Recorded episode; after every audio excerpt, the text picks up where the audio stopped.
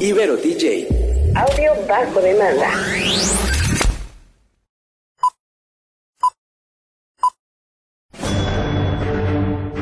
Una charla con amigos sobre los acontecimientos cinematográficos lo puedes encontrar aquí en La Esquina del Cine.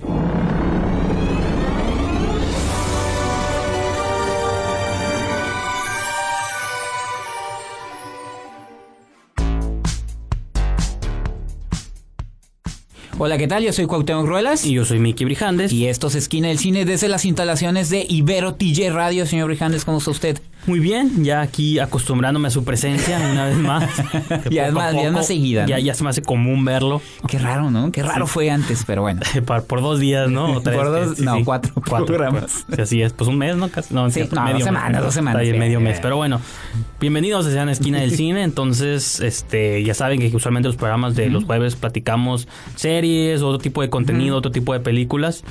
Ya hablamos de las películas posiblemente nominadas a los Oscars en el programa pasado. Esta vez lo vamos a dedicar a otro tipo de cine. Pero antes de entrar, platícanos un poquito dónde pueden seguirnos. Y pues sí, nuestra estación oficial, recuerden que es www.iberotj.fm y nuestras redes sociales, tanto Facebook como Instagram es IberoTJ Radio y la cuenta oficial de Twitter es IberoTJ Oficial. Así es, también los invitamos a que entren a esquinadelcine.com. Así es, en puede... Facebook, en la revista, que es esquinadelcine.com y este pues las redes sociales, señor Brijandes. Así es, también. Eh, bueno, me pueden seguir en arroba Brijandes. Y a mí en arroba esquina del Entonces, cine. ¿Qué vamos a platicar el día de hoy? Pues regresamos a nuestras cuotas, ¿no? Porque... sí, cierto. Eh, usted su cuota de cine mexicano. Así es. Vamos a abrir con Ni tú ni yo, me parece. Así es, ¿no? Ni tú ni yo, de Noé Santillán Bañez. Claro. Y Ibáñez, perdón. Y luego yo les voy a platicar un poquito de Nación Asesina Ah, o Assassination Nation, que uh -huh. es del director Sam Levinson, hijo del gran Barry Levinson. Y finalmente vamos a cerrar con un estreno de Netflix. Digo, esa fue mi cuota de género. Bueno, dos cuotas de género, más o menos. Y vamos a cerrar los dos con un estreno que se dio en Netflix, que Ajá. se llama El Apóstol o Apóstol de, Gareth Evans. Gareth Evans. Entonces van a ser las tres películas del día de hoy. Espero que nos acompañen. Vamos a una pequeña pausa y continuamos.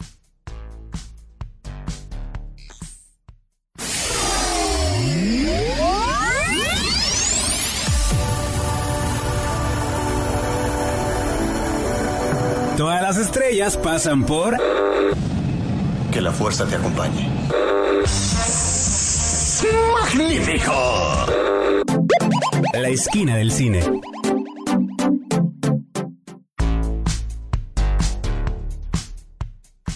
Estamos de regreso aquí en Esquina del Cine. Aquí les habla Miki Brijandes. Y yo soy Cuauhtémoc Ruelas. Entonces les comentaba que regresamos a nuestras cuotas. nuestras mandas, nuestras cuotas. Entonces, Cuauhtémoc, usted se lanzó un volado, me decía. Sí, fíjate que este fin de semana se estrenaron dos películas mexicanas. Una era de Te juro que yo no fui, con Mauricio Ockman, que era es dirigida. ¿Tiene algo por... que ver con la canción? De, no, pues ya sabes que los títulos del cine mexicano de comedia romántica como que se pintan solos para hacerlos más horrendos. Pues son, son como entonces... frases de la cultura popular siempre, sí, ¿no? pero luego ni quedan. Pero esa es de Joaquín Bisner y cuando vi que era Joaquín Bisner dije, no, gracias, no la voy a ver. y este el otro estreno es Ni tú ni yo, que tenía mm, elementos que me llamaban más la atención. Es una película que habla, eh, eh, que gira alrededor de la lucha libre mexicana. Sale una actriz que se llama Bárbara de Regil. Que usted y, es bastante fan, al parecer, ¿no? No, fíjate que la había perdido del radar. Yo la miraba, yo la llegué a ver en una serie que se llamaba El Torito de Claro Video. Claro. Y ya no supe, pero dicen que es bien popular porque hace Rosario y Tijeras. Entonces ya, ahí me perdí yo, pero ya la volví a ver. Admítalo aquí que usted sigue Rosario Tijeras y todas estas no, serie no, novelas de telenovela, Telemundo. telenovela. Ah, teleno, perdón. Y eh, la otra es que el director es Noé Santillán López. Hace rato dije Ibáñez, ahí les pido una disculpa. Y el equipo que hace esta película junto con él como director es Mauricio Argüelles y César Rodríguez, que entre otras cosas eh, a mí me han llamado la atención porque ellos en como, como equipo de producción han, eh, hicieron una serie, la primera serie de ficción para ESPN que se llama El 10, esa era de deportes. Después hicieron eh, Pura Sangre, que es un thriller de acción. Entonces como que le han tratado de... Diferente, a ver dónde le pegan, ¿no? Sí, y esta película trata sobre dos hermanos, eh, interpretados por, precisamente por Mauricio Argüelles y César Rodríguez que desde niños pues son muy unidos, pero son muy rebeldes. De hecho hay una situación ahí que no, me, se me hizo como que venía al caso, pero son muy unidos, ¿no? Sí, sí. Entonces muy escatológica, muy unidos. No. Entonces eh, pues como son niños hiperactivos pues los meten a la lucha libre. Eh, Mauricio Argüelles se hace el luchador, el halcón dorado y este César Rodríguez es su hermano el conejo que se hace su manejador, pero pues eh, se involucra, tiene vicios y Claro. pues termina arruinando indirectamente la carrera del halcón dorado. Entonces llega un momento donde Bárbara Bárbara de Regil es una promotora de lucha libre y los quiere regresar trabajando juntos, ¿no? Entonces ahí viene el conflicto. Oh, ¿cómo vamos a trabajar juntos? Y le cambian el nombre de luchador, entonces se siente ofendido. Entonces ahí se hace todo el relajo. Es una comedia, ¿no? Es lo que... Es una comedia nada más, no Sí. es comedia romántica, no es Ni este, dramática, ni dramática, como nada, es una comedia. La bronca, ¿no? la bronca, y creo que es lo que siempre les ha pasado a estos tres chavos. Creo que se sienten más graciosos de lo que realmente son. o sea, siento que forzan mucho la situación. Te digo, la, la situación inicial donde nos demuestran desde niños que son muy unidos, ni al caso, o sea, es un rollo muy escatológico ahí como que fuera- como un poco fuera de lugar. Luego los chistes que se hacen realmente, dices tú, "Pues, tampoco son tan chistosos, no me estoy riendo. Y creo que son muy comunes. Entonces creo, y les pasó también con pura sangre. O sea, era un thriller de acción, pero también de repente se quieren parecer a muchas cosas. Sí, sí. Y de repente se sienten más intensos y no son tan intensos. Y las secuencias de acción Que no esa son película tú llegaste a comentarla, ¿no? Sí, sí, sí. este, pura sangre. Y ahora pasa lo mismo con Ni tú ni yo. Realmente no le aporta nada ni al mundo de la lucha libre, porque no vemos nada nuevo.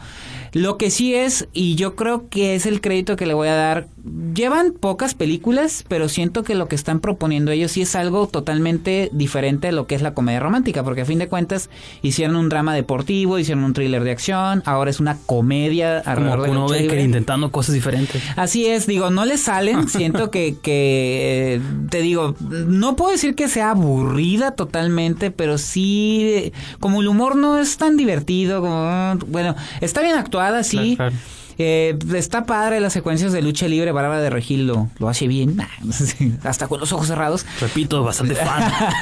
Pero creo que se queda ahí. Entonces, te digo, ni muy chistosa, ni muy, eh, ni muy adentrada a la lucha libre. Entonces, ahí sí me decepcionó un poco, pero en lo personal sí voy a seguir la carrera de estos, Claro. de este equipo de producción, porque creo que tanto en televisión como en cine, este, te digo, a lo mejor no le salen tan bien, o desde mi punto de vista no le salen tan bien la- las propuestas, pero son diferentes, pues ya se está, dentro del, sobre Sí. todo del cine comercial, ¿no? Entonces eso es, eso es lo, eso es lo padre. Entonces esos son mis comentarios de ni tú ni yo, pues No, ahí están. te, te voy a cortar la vida tantito Sí. porque aparte sabía que querías comentar algo sobre la tendencia esta del cine de ah, luchas, sí, ¿no? Pero eh, sí, cierto. ¿te parece si damos una pequeña Sí. pausa y retomamos este tema Claro. tantito?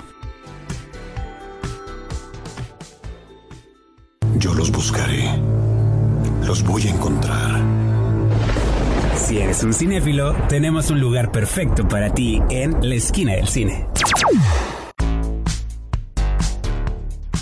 Estamos de regreso aquí en su programa Esquina del Cine. Yo soy Miki Brijandes. Y yo, Cuauhtémoc Ruelas. Entonces, Cuauhtémoc, nomás para concluir el tema Sí. de Ni tú ni yo. Que lo interesante era precisamente, fíjate, lo veníamos platicando antes de entrar al aire, eh, que sí, últimamente en México están queriendo retomar el mundo de la lucha libre.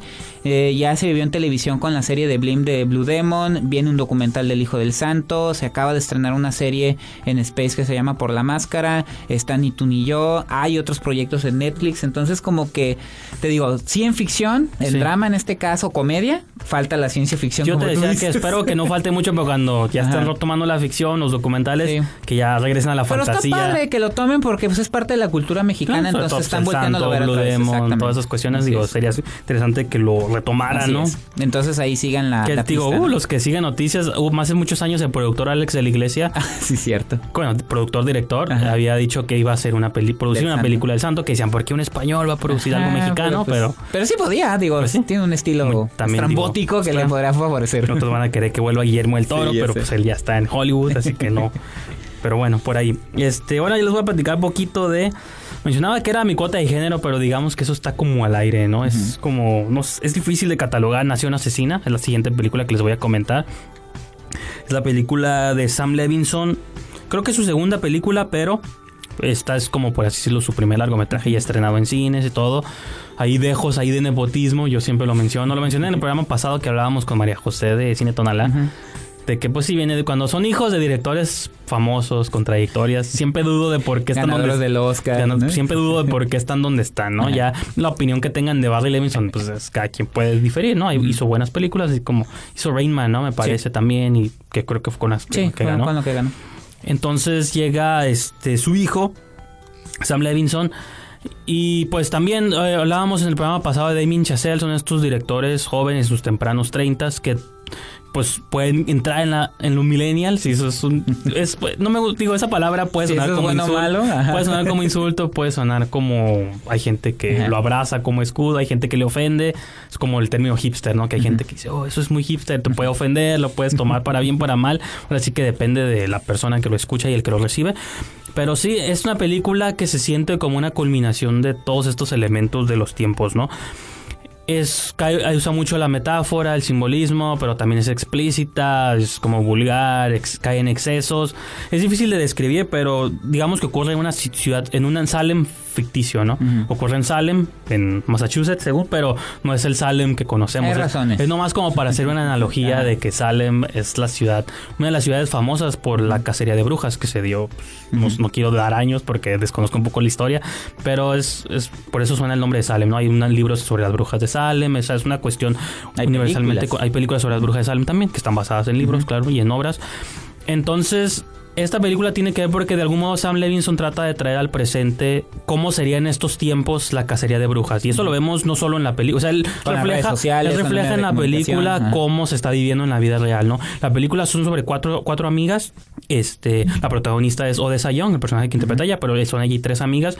Las dinámicas son muy como el cine de Harmony Corinne, que son este como irreverentes, este, van a la escuela, pero realmente se brincan todas las clases, este, consumen drogas, Son van a punks, fiestas, ¿no? son Sí, entonces eso no es tanto lo importante, sino de que por el estilo de vida que llevan y está de- esta idea de tomarse, se toman fotografías en ropa interior, se la mandan como a los chicos. Es como, como están utilizando las redes sociales como para lo que quizá lo utiliza- utilizarían muchos adolescentes de estos tiempos. Pues no, y no quiero sonar ya como viejito, pero son como eso. Y como de algún modo, eh, supone que en Salem de la nada aparece un hacker que empieza a hackear las cuentas de los teléfonos de diferentes personas del pueblo al azar y los publica en una página donde todo el mundo se entera. Entonces primero publican este del ¿cómo se llama?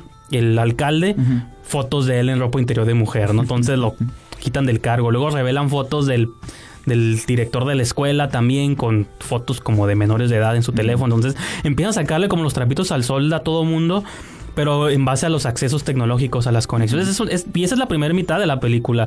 Después la película toma un rumbo que voy a comentar Ya, brevemente en el ajá. siguiente segmento. Antes de eso vamos a ir a nuestro corte musical. En el programa pasado platicábamos un poquito de Primer Hombre, la película de Damien Chazelle.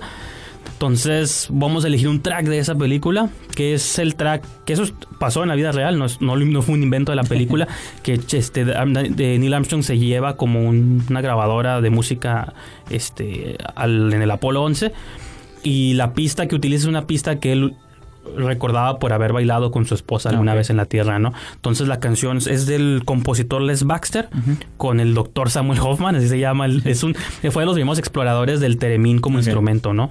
Y Les, Bax- Les Baxter, perdón, era como un Les Baxter, perdón, fue como uno de estos pioneros también como de, la- de incorporar instrumentos extremos en su música, entonces es una pieza de los 40, suena muy misteriosa, van a sentir que están escuchando radio con su abuelita, pero quería ponerla porque su- la usan en la película y aparte está suave, ¿no? Entonces los dejamos con Luna Rhapsody y continuamos con más de Esquina del Cine.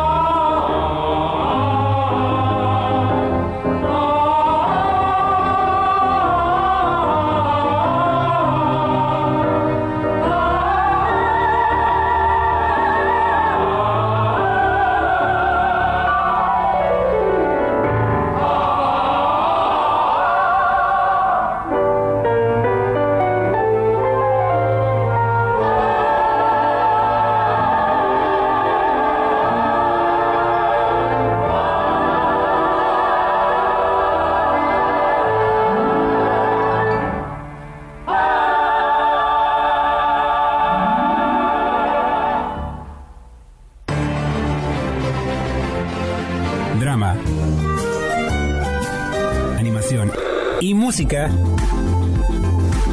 Una crítica constructiva desde la esquina del cine.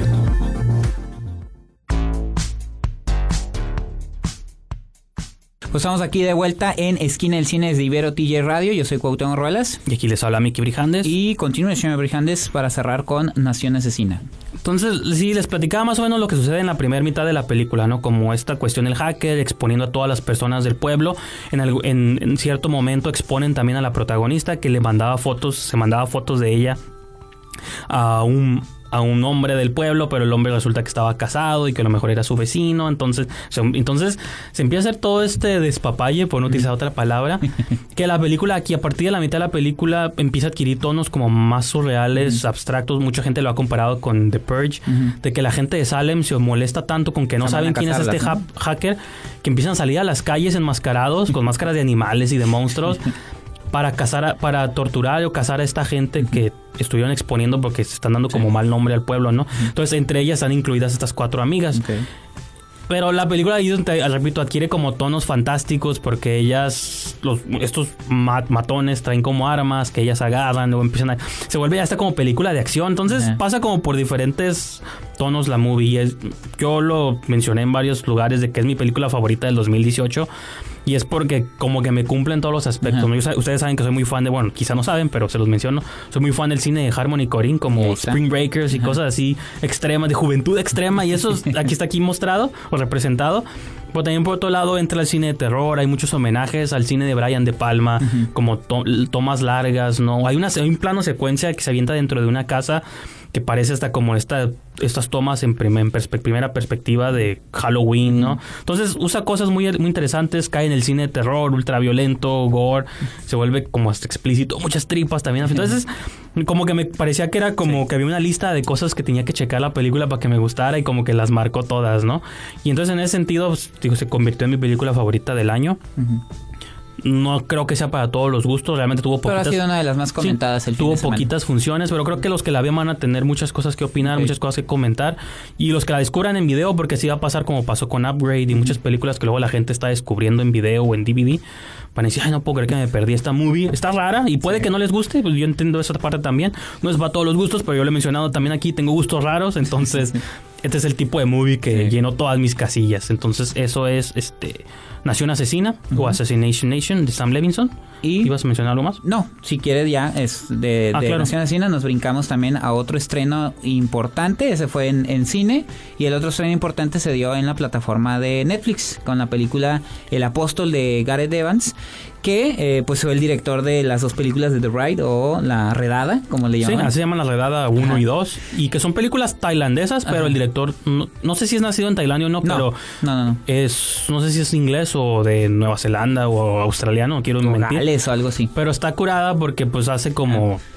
O sea, hace cine, hizo su cine oriental, pero sin él serlo, pues, ¿no? Sí, y lo interesante de esas películas pues eran cintas de acción, de a- a- acción y artes marciales y ahora entra con esta historia eh, más de suspenso, de horror, por así decirlo, o terror. Sí. Y habla sobre un personaje, está ubicado como en la década de los 20, si no me equivoco, sí, sí. y el personaje de Dan Stevens este es un vagabundo que es llamado por su familia rica. Esto pasa muy rápido, Sí, yo sí, lo yo te mencionaba. que empieza de golpe, ¿sí? No? y le, y le dicen que su hija, digo, su, hermana, hermana. ha sido secuestrada por un culto que está en una isla, precisamente en Reino Unido, y este hombre se infiltra para encontrar a su hermana y a partir de ahí se topa con cosas totalmente Sí, porque le ¿no? están pidiendo un rescate al padre de la, de la chica primero. Sí. Pero resulta que el padre pues ya está Sí. deshabilitado, o sea, no puede, Ajá. está como tullido ahí en una silla. Entonces le llaman al hermano de, de ella, porque repito, están pidiendo un rescate. Y el hermano pues es como un vagabundo, te van explicando por qué terminó en esas condiciones. Realmente él pudo haber sido un hombre de fe en algún momento, pero las circunstancias que le ocurrieron, que lo van platicando, este lo, lo llevan como ahí. Entonces él ah, recibe como esta invitación a esta isla, a este culto, y poco a poco se va desenvolviendo como la película, ¿no? Te van contando antecedentes tanto de Dan Stevens, el protagonista, como antecedentes del pueblo, De la secta. de la secta, por qué funciona como funciona al principio, y por gran parte de la película... Sabes que hay algo siniestro en el fondo, pero tú dices, bueno, no pasa de ser un culto quizá medio maníaco, ¿no? Pero te parece, si damos una pausa Sí. y continuamos con más de El Apóstol. Yo los buscaré. Los voy a encontrar. Si eres un cinéfilo, tenemos un lugar perfecto para ti en la esquina del cine. Aquí estamos de vuelta en Esquina del Cine. Yo soy Cuauhtémoc Ruelas. Y aquí les habla Miki Brijandes. Y continuamos con El Apóstol, eh, uno de los estrenos probablemente más importantes eh, de Netflix, sobre todo por la por la época. Por, y por la comunidad, ¿no? De Ajá. Cine y género. Bueno, Sí, sí, sí. No, de hecho fue muy anunciada. Es una, es una cinta que tuvo, eh, fue, pasó por festivales, eh, eh, fue muy bien criticada y, y la cosa esta, pues que Netflix la compró claro. y ya la podemos Sí, ver. a- que ya a es la tendencia. Digo, ya hemos hablado mucho de ese tema, quizá Ajá. no lo retomemos aquí para no quitarle tiempo a la película, pero esta idea de que Netflix compra muchas películas, digo, Roma quizás es el ejemplo más grande, más claro que se aproxima. Aniquilación de Alex Garland también lo hicieron a principios de año.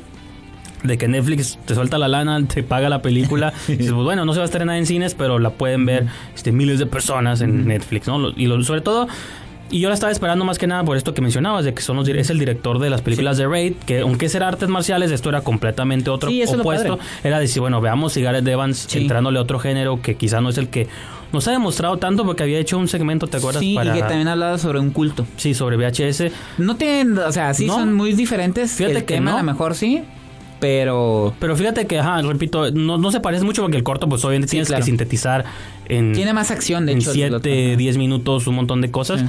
Pero creo que se ven como estos dejos de un culto, yo lo estaba mencionando antes del corte, de que por el principio sientes sí que es un culto siniestro, ahora sí que medio macabro.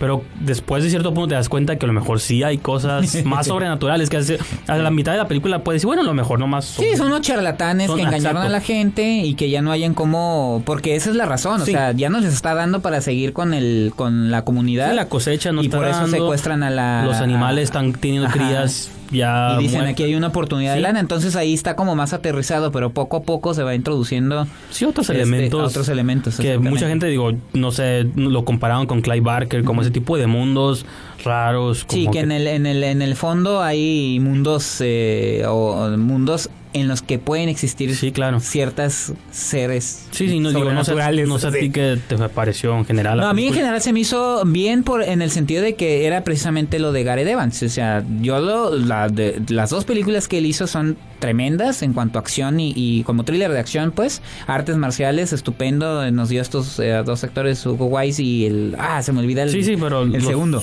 Ajá, los pero... salieron en Star Wars, ¿no? Exactamente, entonces eh, creo que lo que mantiene todo muy bien en la, en la historia. No diría yo que es lenta porque creo que Gareth Evans tiene un estilo que, a pesar, como dices tú, entra de golpe. Es que lo es, pero yo digo que Pero se están vale, pasando pues, cosas, están vivimos- pasando cosas. Está muy bien escrita porque las, las situaciones creo que están muy bien armadas y una cosa lleva a la otra. De repente vamos descubriendo que detrás de ellos, como dices tú, primero está como el típico culto y él dice, ah, los voy a descubrir, No, son sí, unos charlatanes. Yo digo que dices, a, "Ah, hay un- caray". hay- a partir de un punto de Dan Stevens está como en unos túneles bajo la tierra Sí. y se mete como en un túnel y se le aparece algo, no quiero decir qué.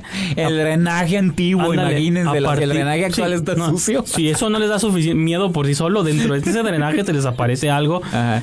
que dije, a partir de ese punto en adelante, dije, la película ya va por otro lado. Y como tú, sí, quizás es lenta porque dura como dos horas diez, pero vivimos esos Sí, tiempos. no. Vivimos Ajá. en tiempos donde también queremos que todo. Yo mencionaba en el programa pasado que vi The Right Stuff, esa dura tres horas con 15 minutos. Entonces, imagínense, o sea, las de Nace una estrella, las originales duraban como tres horas Sí, también. es que ya no queremos entonces- que dure nada más de hora y media. y creo que también está suave que haya películas que nos reten Ajá. como en cuestión de tiempo, porque también como están de moda las series, que las series son Sí. casi ocho horas de tu vida, Sí, sí, sí. pues una película de dos, no es nada, es dos episodios de tu serie favorita, entonces también en comparativo. te- esa es la ventaja de Netflix, la paras a lo mejor, la Entonces, y repito, la película a mí me encantó, digo, los elementos siniestros, cuando te da estos como golpes, estos brotes de violencia, creo que son muy fuertes. Y la, mucha la gente que sea sensible puede que le saque de onda, entonces, digo, Sí, hay, porque hay incluso elementos de tortura, hay como un par de momentos Sí. de tortura visuales que sí, están fuertes. tan fuertes. Entonces, digo, si les gusta este tipo de cine, pues adelante, pero si no, les puede sacar de onda. Que es una película que para la mitad, si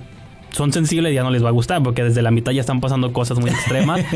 pero sí, repito, a mí me, me gustó mucho por estos elementos, estos Sí. brotes, y vi que Gareth Evans, pues, es una, una voz muy interesante Sí. en el cine de género. Y ¿no? que no, y que, y que su estilo va más allá de hacer cine de acción y artes marciales. Realmente está desde, y, digo, sigue demostrando, porque desde el segmento de VHS, Sí, de VHS.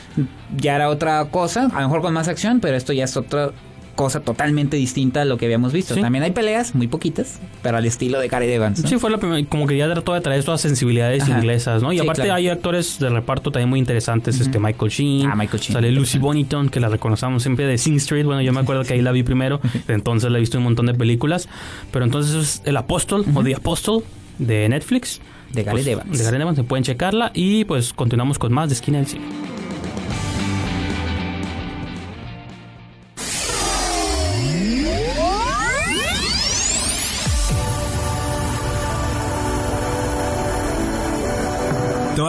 Todas las estrellas pasan por...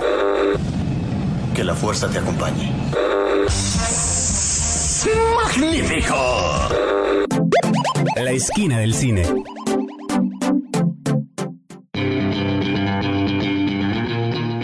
Estamos de regreso aquí en Esquina del Cine, yo soy Miki Brijandes. Y yo soy Cuauhtémoc Ruelas. Pues con eso concluimos un episodio más de, una entrada más de Esquina del Cine. Así es. Yo no sé si aplique episodio o no, porque no somos programa televisivo, pero un, un, seg- Episodio. un show, un show más. Un show más, así es. un, un capítulo más de esa su telenovela Así Esquina es. del Cine. Pero bueno, Cuauhtémoc, ¿dónde pueden seguir esa telenovela? Esta audionovela, ¿no? O radionovela. Pues eh, principalmente en nuestras estaciones www.iberotj.fm. Las redes sociales es eh, Facebook e Instagram en Ibero TJ Radio y en Twitter nos pueden seguir en Ibero TJ Oficial. Y yo los invito a que ingresen a la cuenta oficial de Facebook de Esquina del Cine y a la revista digital www.esquinadelcine.com. Así es, en esquinadelcine.com pueden encontrar este críticas, comentarios, textos de muchos colaboradores, no solo nosotros, porque si se enfadan de por qué nomás las Hay opiniones de ustedes, opiniones. en Esquina del Cine tenemos muchos otros críticos que nos apoyan. Alberto Villescusa tiene bastantes textos también ahí y pronto van a escuchar noticias de él, que no quiero dar muchos detalles, pero estén pendientes de ese nombre, Alberto Villescusa, que ya estuvo aquí hace unos programas, ya, ya. cuando no quisiste venir, digo, cuando... No pasó- quise venir porque él estaba aquí. Ah, Exacto, cuando estaban peleados ustedes. No, hombre, un gran saludo al Alberto. Entonces, pues sí, yo creo que ahí pueden entrar a esquinadelcine.com y, y leer todo eso. A nosotros nos pueden seguir en, bueno, me pueden seguir en Twitter y en Instagram, arroba brijandes. y a mí en Twitter en arroba esquina del cine y también este antes de despedirnos digo agradecer a nuestra productora Yajaira Escobedo que también ella es la que tiene nos tiene unidos Claro. nos separa de las peleas para que continúe esquina del cine Así Entonces, es. muchas gracias Yajaira Nos dice que a la hora de la salida nos peleemos primero. Eh, aquí no. Pero vamos, sí, exacto. Entonces, pues sí, yo creo que con eso los dejamos esta semana y nos escuchamos para la próxima. hasta luego